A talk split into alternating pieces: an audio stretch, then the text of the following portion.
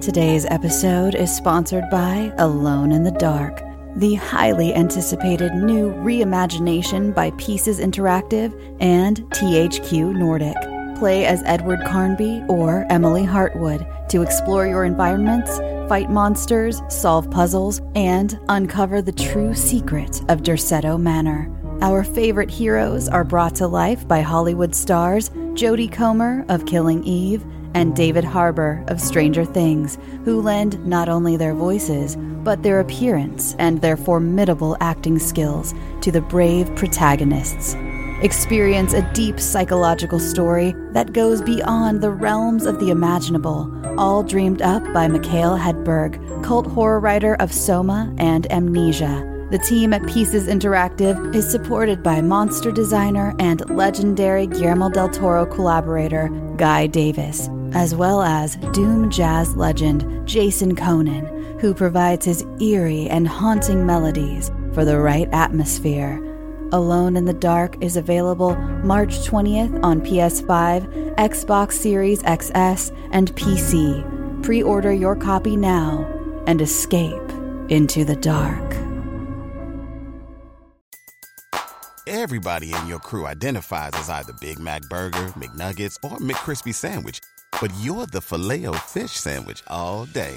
That crispy fish, that savory tartar sauce, that melty cheese, that pillowy bun.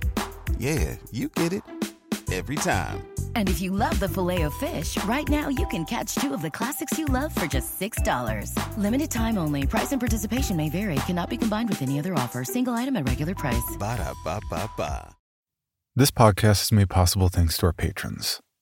They're the ones who keep the episodes available and free for everyone.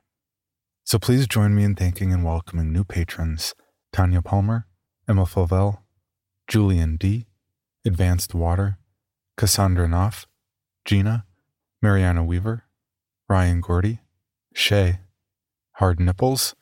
See, bet you didn't think I was going to read that one, did you? Trap Daddy 69, Hong Kong Phooey. You know, I hear he's a super guy. Melissa Tamio, Sean Neese, and Marcella La Liberty. To see how you can support this podcast and get rewards like early commercial free episodes, weekly bonus episodes, automatic access to over 250 Patreon exclusive episodes, podcast merch, and even more, please check out the reward tiers at patreon.com slash creepypod. Now,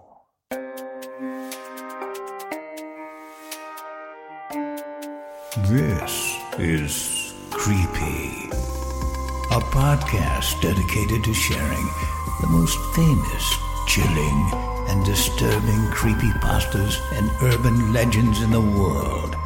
Whether these stories truly happened or are simply fabrications is for you to decide. These stories may contain graphic depictions of violence and explicit language. Listener discretion is advised. Creepy presents Death at the Gas Station. Written by Gas Station Jack. With guest narration by Nate Dufort, Owen McCuen, Bex Carlos, Alicia Atkins, and Steve Blizin.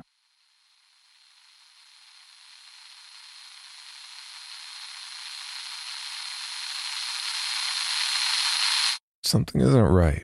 I was halfway through my Monday overnight shift, sitting behind the cashier's counter eating a sandwich and mulling over the thought process that had led me to this unsettling conclusion.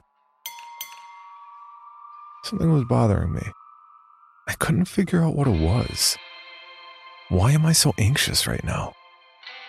My subconscious had spontaneously latched onto some small detail inside the gas station that wasn't as it should have been. I couldn't decide which was worse. The mysterious nagging thought that was going to town on the back of my mind like a horny Pomeranian in a pillow factory, or the fact that something in this room with me was bad enough to still register on my weirdness scale. I don't want to sound like I'm bragging when I say this, but I've seen some pretty bizarre things working at the shitty gas station at the edge of town. I've seen things that have legitimately made grown men lose their minds. I heard poor Arnold still won't leave his house without a security blanket and his emotional support Falcon Screecher. My point is, I'm probably a little desensitized when it comes to what the average Joe might consider abnormal. But this, whatever it was, had left me feeling particularly troubled. But what was it?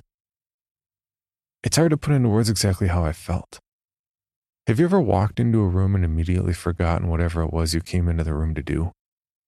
It was almost like that, only worse. It was a mental itch I couldn't mental scratch.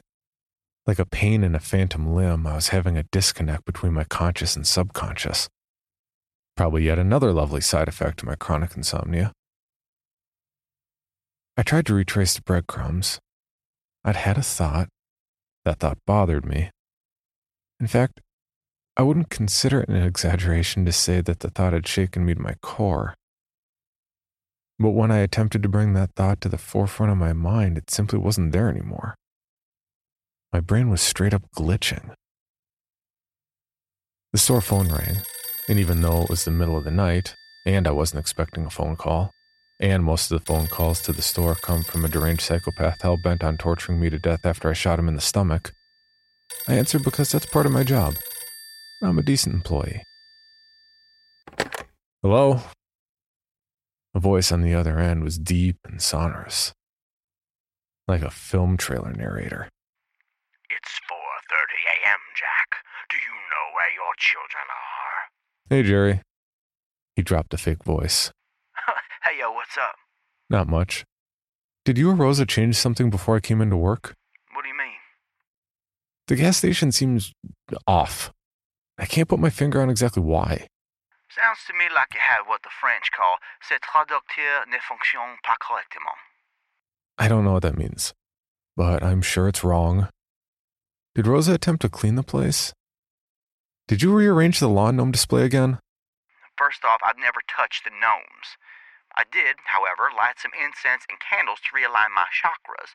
But then Rosa tried spraying some disinfectant to cancel out the smell because it was bothering her. But then the disinfectant spray hit one of my lit candles, and we found out it was flammable. We accidentally made a big fireball, and then we attached the spray can to a lighter to create a poor man's flamethrower. We took it out front to try it out, torched a couple of watermelons. It was hella rad. I'm sorry, I forgot what your question was. Never mind. Why are you calling? I wanted to tell you that Coca Cola used to make a coffee flavored soda called Coke Black, and I just found an entire case of it. Also, I need to see what time I'm supposed to come into work today. I checked the schedule and informed him that he had a day off, to which he responded, Cool beans. and hung up. I took another bite of my sandwich and looked around the room for anything noticeably out of place. Nothing jumped out at me figuratively or literally. Well, maybe this has something to do with the undeniable fact that the hallucinations have been getting worse. For a while, I imagined that things weren't really so bad. In foolishly optimistic moments, I had even considered it a possibility that I was getting better. But the last week had proven this was not the case. The last week had proven that the hallucinations were back and here to stay. On Monday night, I noticed a strange black cloud hovering in the far corner of the store. Didn't have much of a shape or size other than that of an amorphous blob bigger than a bread box and smaller than a blue whale. I watched as it floated around, over the aisles, shifting in size and shape as if it were breathing, with smoky black tentacles that expanded from the hovering mass to grab the displays. Picked up a bag of potato chips and a can of sardines and absorbed them into itself, then stopped and hung in still suspension near the doors. You know you have to pay for that, right? I called out, prompting the black cloud to continue floating. It stopped next to the air vent in the ceiling and began to shrink and shrink, and eventually the entirety of its body disappeared through the metal slits of the ventilation airway. I wrote up the inventory loss slips, and under reason, I checked the box next to theft and penciled in a note giant black cloud. Then I spent a few minutes drawing a sketch of the thing to post on our Do Not Serve These People wall. Things aren't so bad during the daytime, or when I'm not alone. But during those long stretches when most people sleep, the world gets weird. During my shift on Tuesday, I swear I saw a small pack of lawn gnomes dragging a possum by the tail into a drink case. But by the time I made it around the corner and across the store, they were nowhere to be seen. Later that night, my old friend Tom came in to visit. His pure white hair and frown wrinkles were starting to show off just how old he was getting. He drank a cup of black coffee, and we caught up on all the things that had happened since he retired from his job at the sheriff's station. Christmas thing, Bo, the carnival. He asked how his replacement was doing. O'Brien's hanging in there. I think she's finally starting to accept that not everything at the gas station is going to make sense. Hmm. Tom grunted. It takes a special kind of person to work gas station duty. The weirdness, that kind of thing don't sit right with most people. I told Tom about the book I was writing. I wouldn't be too cavalier about that if I were you. He warned. There are plenty of people around here that won't exactly be happy to learn you're keeping records. I think it's okay. Most people think I'm crazy. Tom tossed the styrofoam cup in the garbage and asked, Now, why would they think that? That's when the realization fell into place like a pallet of bricks. Oh shit!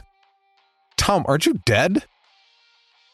Tom stretched a little before responding. Hmm.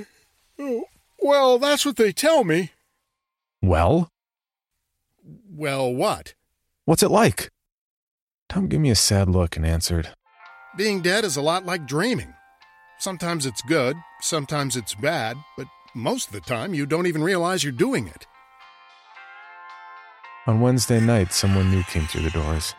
He had a long, pointy nose, light blue hair down to his shoulders, a black pork pie hat with a red feather sticking out of it, and a faded yellow wife beater showing off a chest full of bristle like hairs. He wore thick glasses with Coke bottle lenses and a wide smile that showed off way more gums than teeth. He asked me if I wanted to see something really cool. I said no, but he showed me anyway by lifting a birdcage and setting it on the counter with a loud, triumphant, Voila! Inside the cage was a tiny live elephant the size of a purse dog. It looked at me and made a high pitched toot before digging its miniature trunk into a saucer of birdseed and shoveling it into its tiny, adorable mouth. Okay. Well, what do you think? About what? My creation! I don't know. Pretty weird. I don't see what the point is of having a baby elephant. It's not a baby, it's a miniature. He closed his eyes and rubbed his temples. His smile disappeared. D- d- do you know how long it took me to create these things? I didn't mean to hurt your feelings. No, no, it's fine. I just, I, I don't know what I was thinking. All they do is eat and poop. They ain't even any good for farm labor. I tried cooking one, but they taste like meatballs made of gristle and cauliflower. You know what? Forget it. He scooped the birdcage up with both hands and turned to leave. As he walked out the store, I noticed he was wearing a red and white striped bathing suit and flip flops. It wasn't until the next morning that the thought finally occurred to me. Probably none of that was even real. On Thursday, well, absolutely nothing strange occurred on Thursday. Sometimes that happens. O'Brien told me before my shift started Friday that he found what remains of Beau Cavignon lying in the middle of the street a few miles from the gas station. On one hand, this is good news. It means Beau probably won't try to kill me again. On the other hand, if his body's back, it means the portal to hell must have reopened. There wasn't much left of him besides a scorched skeleton. They had to identify him by his dental records. Officially, they're going with suicide again. I feel like the ones in charge aren't even trying with these cover ups anymore. Saturday was a good day. Saturday was the day I've been looking forward to for months. The doctors told me to take it easy and not overdo it on the first day. No cartwheels or jumping, no sports for a while. Maybe give it some time before I go back to driving a car. I assured them that I wouldn't be doing any kind of physical activity if I could help it. Silently hoped that I wouldn't find it necessary to run away from anyone or thing anytime soon. Rosa showed up to work about 15 minutes before her shift was supposed to start with a big, excited smile on her face. Ran up to the counter where I was seated. Okay. She exclaimed with even more mirth than normal. Come on out and let me see you, bipedal SOB. After all this time, I was back walking like a normal human being again, more or less. When I came around the front of the counter, Rosa slammed into me with a tight and completely unexpected hug that nearly knocked me over. Okay, wow. Didn't know we were on a hugging basis already. Oh, shut up. I can't even remember. Which one was it again? She said as she detached and looked down at my legs. Before I could answer, Jerry appeared out of nowhere and tossed a construction paper card onto the counter next to us and said, Y'all sign this card I made for Mel. You made Mel a card? That's so sweet. Rosa chimed in before picking it up and reading it out loud. Hey, Mel. Sorry you got stabbed in the heart. Oh, look. He drew a picture of it and everything. Yeah, I'm just a really caring kind of guy. I could tell Jerry must have been in a particularly crafty mood lately. He was wearing a white t shirt with the words, My name is Jerry, written across the front. Well, I'm just glad he got a healthy hobby now. He cocked his head at me and asked, Did you get a haircut or something? You look taller. No, I got rid of the crutches. You used to have crutches? Yeah, Jerry. I used to have crutches. I have this thing. Well, how good is it? Are you able to run and stuff? Can you dance? I couldn't dance before, so no. Rosa asked with a smile. You feel like going on a short walk? See how this bad boy handles? I told her I was still getting used to long distances and didn't want to press my luck just yet. This was only my first date with a prosthetic, after all. I must admit, a month earlier I'd come to peace with the idea of never going anywhere without crutches again. Like so many things, the whole leg situation had started bad, then gotten out of control, and before I knew it, it was too late. I don't know all the technical terms, but basically my body forgot how to heal broken bones. I had to get a few surgeries, then a few more. And then, just when it started to look like the leg was going to get better, I caught an antibiotic resistant super infection, and the doctors decided that, yeah, it was time to quit throwing good money after bad and just say to hell with it. Turns out, if you ask nicely, they let you keep the removed body parts once they're done. We held a Viking funeral for my amputated limb at the creek down the road from the station. Jerry loaded up a little makeshift boat with a fireworks pyre soaked in kerosene and shot Roman candles at it from the bridge until the whole damn thing exploded in a fireball of glory and gratuitous gore. It was definitely one of the nicer funerals I'd been to. That was back in December, but now I had four limbs again, and it felt good. Saturday night, the man in the trench coat returned. He stood just on the other side of the doors, scratching the glass but refusing to actually come inside. I considered calling O'Brien to come and shoo him away, but I didn't want to bother over something so trivial. Especially when, as much as I hate to admit it, I probably knew he wasn't even real to begin with. Pulling up to Mickey D's just for drinks? Oh, yeah, that's me. Nothing extra, just perfection and a straw. Coming in hot for the coldest cups on the block. Because there are drinks, then there are drinks from McDonald's. Mix things up with any size lemonade or sweet tea for $1.49. Perfect with our classic fries. Price and participation may vary, cannot be combined with any other offer. Ba da ba ba ba. That had been my week leading up to this moment. So, what was it? Was it the continuance of hallucinations that had left me with this sensation of presentiment? No. Whatever was bothering me had a stronger sense of immediacy attached to it. Was it just adjusting to life without crutches? Definitely no. Could it have something to do with all those people that died at the carnival? No, that was like a week ago. How is this possible? How could I lose the memory of what was bothering me, but not the feeling it left behind? Jerry once told me about an idea he had to travel the country visiting retirement homes and informing patients with severe Alzheimer's that they had won the lottery, and that their grandkids loved them, and that Matlock had been renewed for 10 more seasons. By his reasoning, the Foggies would become extremely happy and promptly forget why, leaving him with no responsibility to follow through while still making the world a better place. He pitched the idea to his church group, who agreed it would satisfy their mission of increasing the happiness suffering ratio of the world but ultimately declined to foot the bill on the grounds that it was still a pretty stupid idea. But now I was starting to think that maybe he was onto something. I took another bite of my sandwich and pondered the situation. Maybe I was overthinking things. Maybe I needed to put it away for a while and let my subconscious work it out for me. If it were really all that bad, surely I'd figure it out sooner or later. Until then, I'd be sitting here in this poorly lit, stuffy gas station waiting for customers needing mediocre ham sandwich. The bread to meat proportion wasn't quite right, but the lettuce was crisp, and the inner bread lining was coated in butter instead of mayonnaise, a decision I greatly supported. It was a little dry, and I could probably use a root beer or something to wash. Holy fuck, where did this sandwich come from? I stopped mid chew and stared at the sandwich then opened my mouth and allowed the partially masticated concoction to fall out onto the counter. Well, that was definitely it. The entire source of my misgivings. The sandwich. I did not make the sandwich. I did not bring that sandwich to work with me this morning. I don't have a car. And we don't sell the ingredients necessary to make a ham sandwich here at the gas station. Most troubling, I don't even remember when I started eating this thing and by the time I realized what I was doing, I was already halfway gone. I poked at it to make sure it wasn't just another hallucination. Is that even how hallucinations work? I should look that up. Focus. Okay, think, Jack, think. There's no way a sandwich just showed up out of nowhere and you started eating it. That's not how sandwiches work.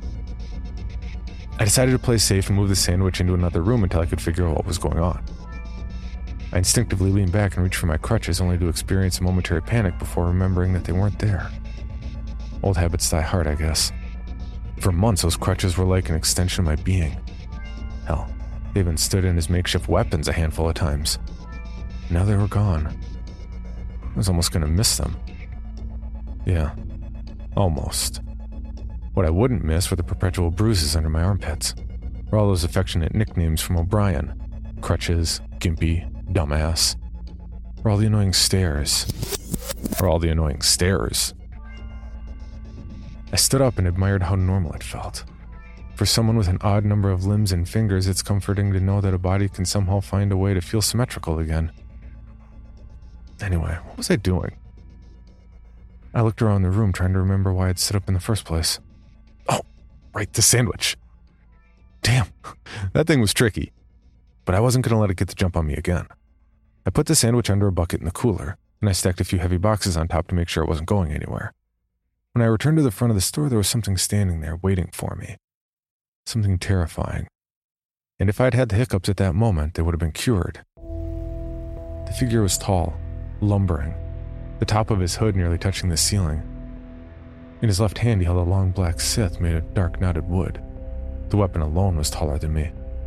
His thin body was covered in floor length black velvet robe, where his hands protruded from the cloth, they were covered in gloves, and his face was a dark void invisible below the hood.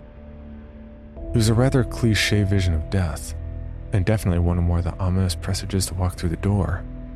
Like, easily in the top 10 for the month. I collected my nerves, taking comfort in the realization that it was probably just another vivid hallucination. But just in case it wasn't, I should make an attempt to be a good customer service representative.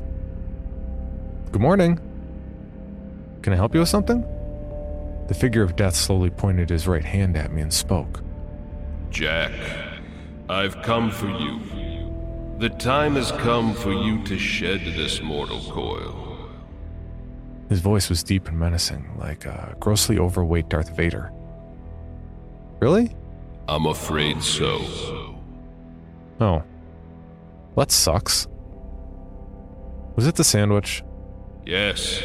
It was indeed the sandwich. Damn. Death turned his hand over and extended it to me. Come, Jack.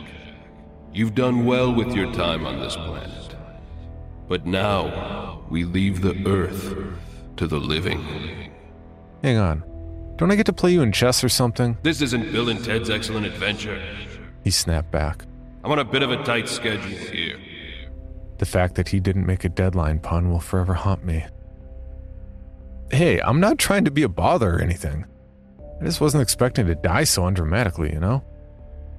After everything I've been through, I thought for sure there'd be some kind of stupid monster involved.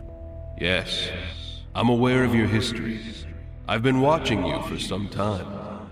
You and I have been as two ships passing in the night, never close enough to connect before now. I looked around the store for my own dead body, hoping to find that I wasn't dead face down in the mystery sandwich.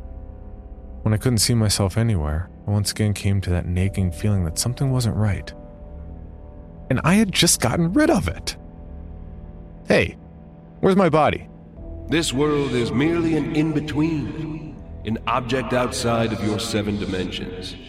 In an effort to make your journey more palatable, I created this reality from your memories. You will not find anything here that doesn't already exist in your mind, other than you and I. Isn't it other than you and me? What? Look, I don't want to sound pedantic or anything, but if you're the literal incarnation of death, shouldn't you speak English perfectly? Like, where did you even learn how to speak? Why aren't you speaking Aramaic or Greek or something? Did you understand what I meant, Jack? Yeah? Then maybe stop being an asshole about it, okay? Sorry. Nobody likes a grammar Nazi, Jack. I said I was sorry. He still had his hand outstretched, but I wasn't exactly ready or eager to go.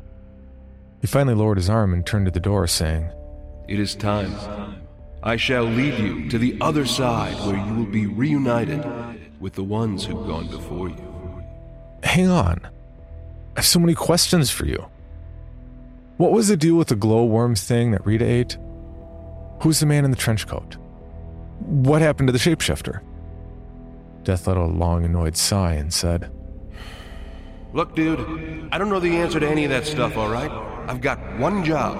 I take you to the other side. You can ask all your questions to whomever is over there, but we need to get moving. Do you have any idea how many people die every day? Literally, hundreds.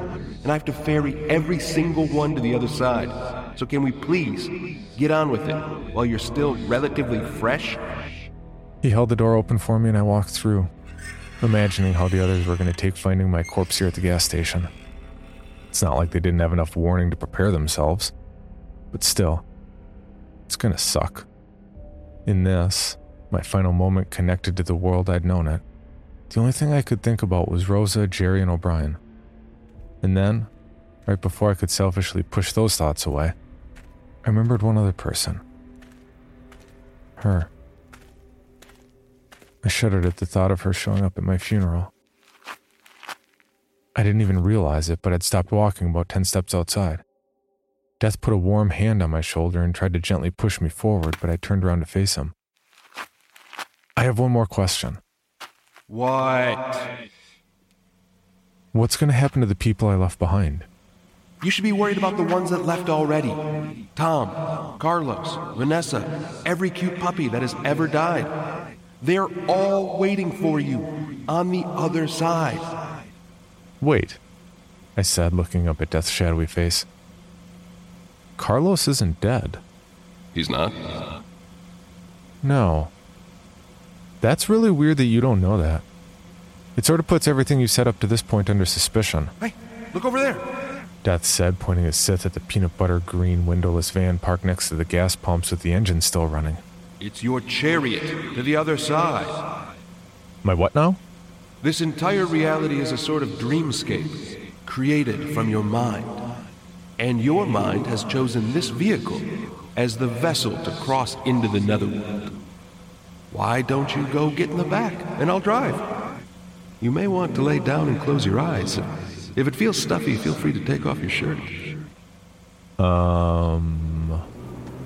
Right then, O'Brien's cruiser peeled into the parking lot at lightning speed and came to a screeching stop just a few feet away. Oh, shit. Seriously? What's going on? Is O'Brien dead too? She got out of the car and casually drew her weapon, then said, Hey, Jack. What's going on here? Death stepped between us and faced me with his back to her and said, Jack, this woman isn't really Amelia O'Brien. She's a manifestation of your desire to remain chained to this place. You mustn't believe anything she says, or you'll be trapped here forever. Like a ghost? Precisely. Why didn't you tell me that was an option to start with? I'd love to be a ghost. O'Brien called out to me again. Jack, is everything okay over here? I tried calling the store, but the lines were down. Death shoved me forcefully toward the waiting vehicle and shouted, Shut up and get in the fucking van, Jack. Hey! Death turned to her and said, What are you doing here, lady? Poking your nose around where it doesn't belong? Everything was going perfectly before you showed up. Mister, I'm gonna have to ask you to drop that stupid ass weapon and step away from the scrawny cashier before I light you up. If this really wasn't O'Brien, it was a damn good facsimile. Death screamed. I'm not gonna let you ruin this. O'Brien didn't even flinch before discharging her taser and filling the Grim Reaper with 50,000 volts of neuromuscular incapacitation. He hit the ground and started flopping like an epileptic fish at the disco. This a friend of yours? O'Brien asked with a single raised eyebrow. It slowly dawned on me that this probably wasn't the real death. It turned out the man in the elaborate Grim Reaper costume was just another overly obsessive fan of my blog that had tracked me down. His name was Greg Walton, and he'd driven all the way here from California after stealing his outfit from a community theater in his hometown that he'd used as a costume for the Ghost of Christmas Future. The inside of his van contained duct tape, massage oil, and several notebooks filled with what I can only describe as erotic fan fiction about me and the other gas station employees. He even included a few comics and sketches, and some of them weren't too bad. O'Brien had driven out to the area to check on Jerry after a belligerent drunk dial. She was worried he might have overdosed on some new street drug called Coke Black. After finding him alive and stupid, she tried contacting me only to find someone to cut the phone lines at the gas station. That's when she came and found Greg trying to kick me into the back of his dad's old Ford Econoline. His actual intentions were anybody's guess, but I prefer not to think about it. I never did figure out where that sandwich came from.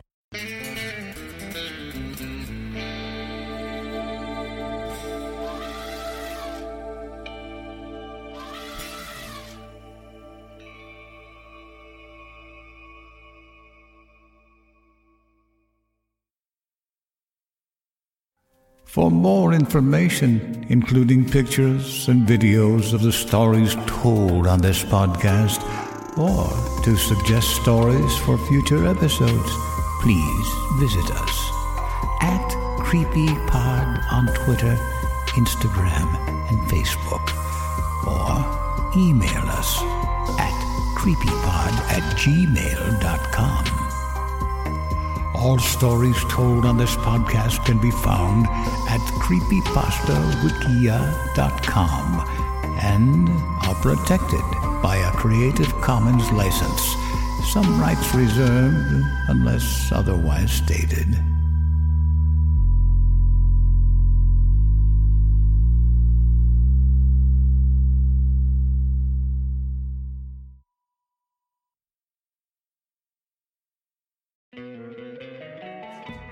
Love an extra $100 in your pocket? Have a TurboTax expert file your taxes for you by March 31st to get $100 back instantly. Because no matter what moves you made last year, TurboTax makes them count. That means getting $100 back and 100% accurate taxes only from Intuit TurboTax. Must file by 331. Credit only applicable to federal filing fees with TurboTax full service. Offer can be modified or terminated at any time. Item number SCP 5186. SCP 7160. SCP 7533. Object Class Euclid. Keter. Safe. Special Containment Procedures. Spreading across the hemisphere and kicking up vast amounts of ash and dust. the only thing I could hear was 7219 laughing. Do you remember your name?